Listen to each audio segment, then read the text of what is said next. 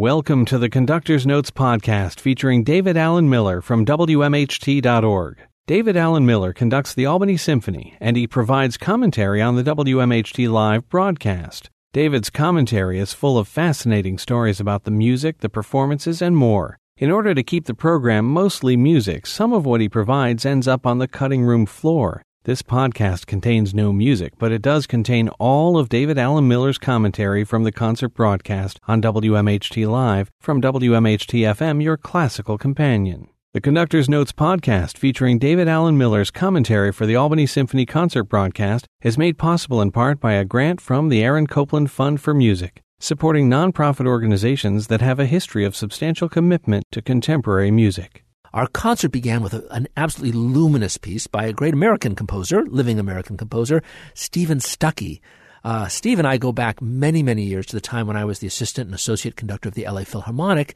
Uh, while I was there, he came in as the resident composer, and so we we spent a lot of time together. And I ended up playing a number of his pieces there, and a couple of them when I first came to Albany. Uh, and he ended up having a very long association with the Los Angeles Philharmonic. I think 21 years as their resident composer, uh, and a number of pieces commissioned by them uh, from him, as well as a great number of performances. Concurrent with his time in Los Angeles, he was a full professor, a distinguished professor at Cornell University. I think he uh, was a professor at Cornell for more than 30 years and has only recently moved over to the Juilliard School in New York. He still lives in Ithaca, New York, and commutes down to Juilliard uh, for a few days a week. Uh, and he's a, a very, um, not only a very impressive musical thinker, but he's one of the greatest orchestrators walking the planet at the moment. He spent a number of years as a young man working in Poland and uh, studying with and getting to know the greatest uh, Polish composer of that era, Witold Lutosławski, who himself was a great orchestrator. And while Steve's music doesn't really sound like Lutosławski's music, he has the same sense of really knowing how to exploit the possibilities of the different instruments. So his orchestration is always incredibly vivid and wonderfully colorful uh, and, and just radiant. The work we're about to play, Radical Light, was commissioned by the LA Philharmonic, and I, I believe it was premiered in 2007 by that orchestra. Uh, and it, it was a, a, request from the then music director, Esa-Pekka Salonen, to go alongside Sibelius symphonies on a big Sibelius festival that the LA Philharmonic was presenting at the time. So Steven's assignment was to write a, a 15 minute tone poem to sit between Sibelius's fourth and his seventh symphonies, two of his most profound utterances. The fourth symphony is a very dark, very spare kind of piece, and the seventh symphony, Sibelius's last symphony, is perhaps the most condensed symphonic utterance of all times. It's a, a 21 minute piece, and it, it often has been called, uh, or, or Sibelius actually intended to call it a symphonic fantasy because it's in one continuous stream. It's in four parts or five parts, but there's no stop between between the movements or the sections. And so Steve, in a very daring uh, artistic and architectural decision, decided to model his, I guess it's now 16 or 17 minute tone poem, Radical Light, on the, the architectural ideas of the Sibelius' Seventh Symphony. So, like the Sibelius, it's a through composed one movement piece. And what's unique and, and incredible about the Sibelius Seventh Symphony is that by this time in, in Sibelius' development, um, he, he could create a one movement work and yet you keep arriving at different kinds of music without realizing that you had moved from the previous music. It's, it's sort of a seamless way of getting from, from slow music to fast music and uh, getting from uh, a, sort of uh, expansive section to what sounds like a scherzo, a lively uh, part in, in three. And yet you keep arriving in these different places in the architecture, in the landscape of the music without having any sense of how he somehow matriculated from point A to point B. And so, uh, and it's a kind of unique thing. You know, usually composers have to stop and start the second movement, which is slow as opposed to the first which is first. In Sibelius' Seventh Symphony, he managed to really create this seamless architecture. And that's really what Steve was going for in this piece. It's a very introspective, very beautiful, uh, very radiant kind of music. It sort of tracks Sibelius' Seventh Symphony in that it, it, it, it happens the way that piece does, and that it just unfolds, and you keep finding yourself in these different musical landscapes without knowing quite how you got there. Very beautiful and dramatic piece. Uh, again, this is Radical Light, Steven Stucky's 2007 piece. It's performed by the Albany Symphony, conducted by me, David Alan Miller. This is the Conductor's Notes podcast, only from WMHT FM, your classical companion, and WMHT.org. That was American composer Steven Stucky's Radical Light, performed by the Albany Symphony, conducted by me, David Alan Miller. Steve Stucky is this year's uh, Mellon funded composer mentor at the Albany Symphony. So we'll be hearing and seeing him a number of times through the season, particularly on our big American Music Festival that, that ends the season. Next up on, on this evening's program, the beautiful Sibelius Violin Concerto with a very exciting young soloist with whom the Albany Symphony and I had never worked before, Benjamin Beilman. Uh, and I must say, we were so impressed by Benjamin's musicianship, by his artistry. Uh, I'd known that he was a, a, a big deal because I've been hearing his name around a, good deal. Uh, he is a graduate of the Curtis Institute, where he studied principally with Ida Kavafian, a great friend of ours and wonderful violinist and, and pedagogue. And uh, he's 25 years old. And uh, five years ago, he entered the Montreal Violin competition and won playing the Sibelius concerto. And I must say that there's a, a video of him on YouTube that I happened to watch. And I was so impressed by the way he played the piece that I immediately invited him to come play it with us. Uh, and, and I also thought that it was a lovely tie in uh, starting with a, a, piece by Steve Stucky that was inspired by Sibelius, Radical Light, and then going on to a, a rather different Sibelius piece. Uh, this is a, a, really singular and kind of unique piece in Sibelius's oeuvre in that it's the only concerto he ever wrote, as far as I can tell. And Sibelius himself, particularly as a young man, was a very serious performing violinist uh, to the point where actually when he was studying in, in Germany as a young man, he auditioned for the uh, Berlin Philharmonic. He was to our good luck, uh, he was not accepted into the Berlin Philharmonic, or he might have just been a, a, violinist who happened to compose. Instead, he went back to Finland and became the, the greatest Scandinavian composer of all times. So that's a, a good thing for us. But uh, the violin was a, a, something that was very dear to his heart and also an instrument that he knew exceedingly intimately. So the piece is beautifully idiomatic for the violin, but also devilishly difficult. There are all sorts of virtuosic techniques in it. And, and I think Ben said at one point in the rehearsals that um, he thinks maybe Sibelius not only took out all of his his loves and longings related to the violin in this concerto, but actually kind of um, some of his hostilities about the challenges of playing the violin uh, are inflicted on the soloist. There are difficult passages of double stops and uh, which are where you play two pieces, two two notes at the same time, and runs of two notes at the same time, and difficult bowing techniques that really come to the, the fore at the beginning of the last movement, which is technically exceedingly difficult for the violin. But I think what, what most of us are struck by in this concerto, uh, and the thing that makes it so unique unique is the way in which, as in so much of Sibelius's music, the, the solo voice, in this case obviously the violin, is really embedded inside the orchestral fabric. So it's not a, a, a major balance problem in that he was a very intelligent composer and, and orchestrates very well. So, so the violin is always present and we hear it basically, but the orchestration is so rich and full that it's as if the violin kind of emerges from this fabulous, deep sound world of the orchestra. So it's, it's not like the older style traditional kind of violin versus orchestra where they're very much delineated from each other, but one has a sense that the violin really keeps emerging from the orchestral fabric. It's, it's actually a, a fairly difficult piece to put together because of this aspect of it, and because sometimes the orchestration can be sort of intentionally murky. So you want to be sure that the uh, rhythmic vitality of it is, is, is kind of kicked up a notch. Otherwise, it can sound kind of muddy. But it is, is a very lyrical and deeply heartfelt uh, concerto in the typical concerto form of three movements. First movement, very expansive, rather fast moving. Second movement, really a slow, introspective, beautiful lullaby for violin and orchestra with a lot of feature for the, the French horn section, the four French horns playing together, playing kind of behind the violin.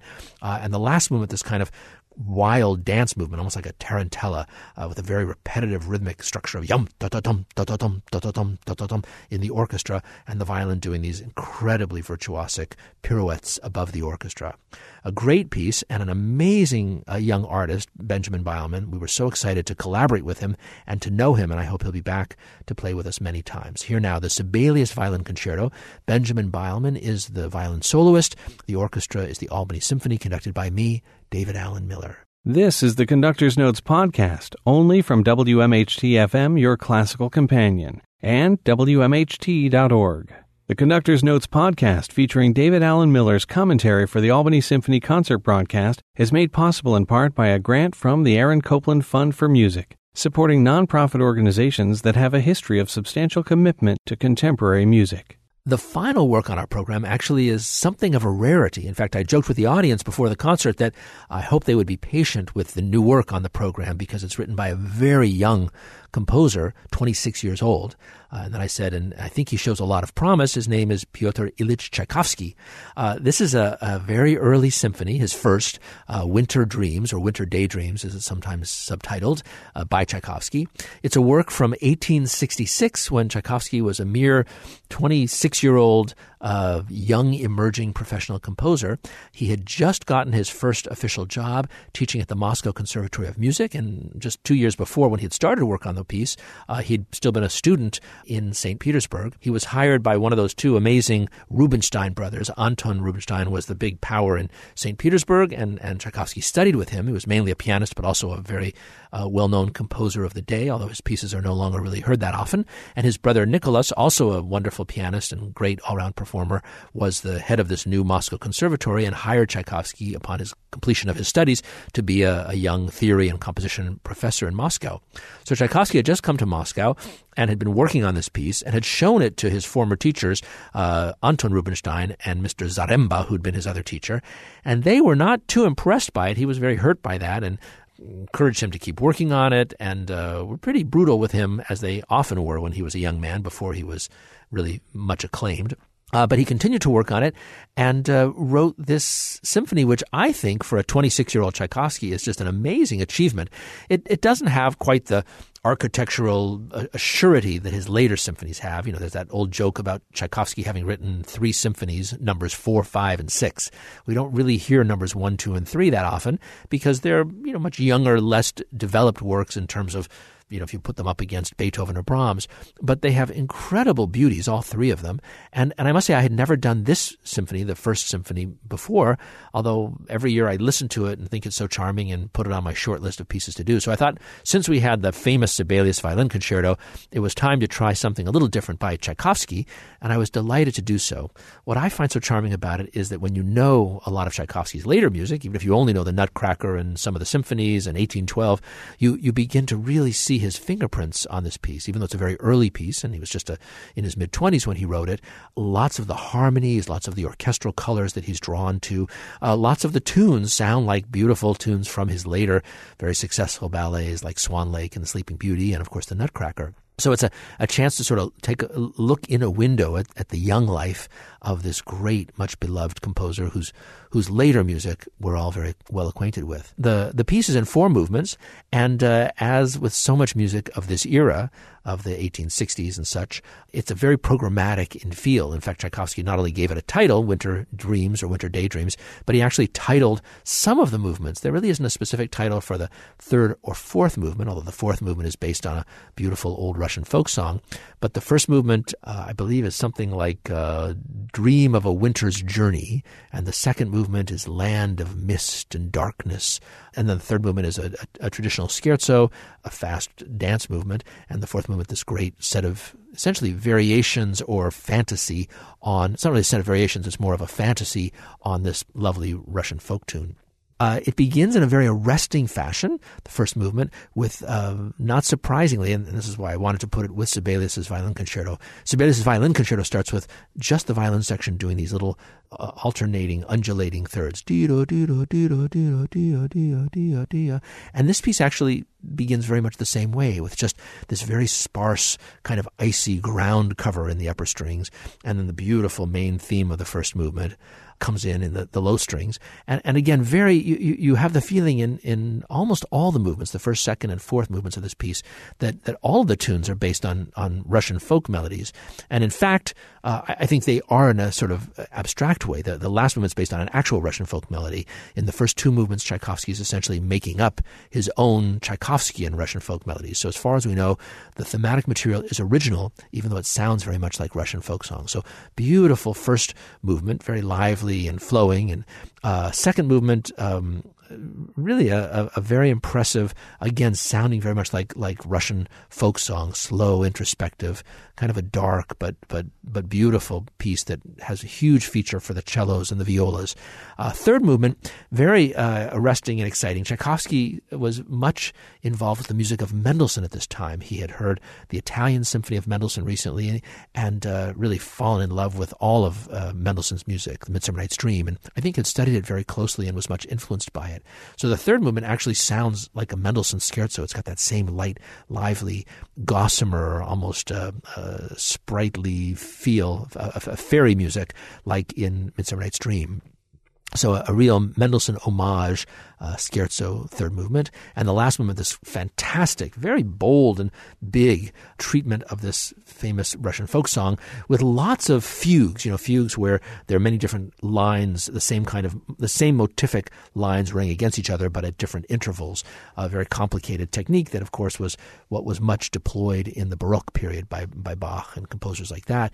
Uh, Tchaikovsky, having just finished his studies, had obviously been doing a lot of fugal study, a lot of traditional work. Uh, writing counterpoint, writing uh, this kind of, of music to improve his his general skills, and so throws a lot of this kind of baroque or pseudo baroque counterpoint into this big, beautiful romantic symphony. But I think it makes it very exciting and and and vital sounding. Uh, Tchaikovsky himself was pretty critical of the the form of the fact that that he he always felt in his career, and particularly early in his career, that his weakness was in his inability to really build large architectural forms. That that you know you hear a section and then it ends and there's another section, but that he he didn't have this wonderful Beethovenian sense of kind of of connecting those sections in a seamless way, in the way, frankly, that Sibelius just did in the violin concerto or, or in many of his works, and yet even having lodged that critique, this is still such a tuneful, such a, a precocious work for a 26 year old composer that uh, we all thought, the orchestra and I, that, that its charms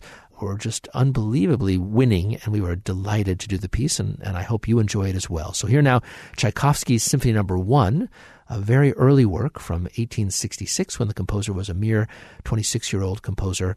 Uh, it's performed by the Albany Symphony, conducted by me, David Alan Miller. Thanks for listening to the Conductor's Notes podcast featuring David Alan Miller of the Albany Symphony Orchestra from WMHT FM, your classical companion, and WMHT.org.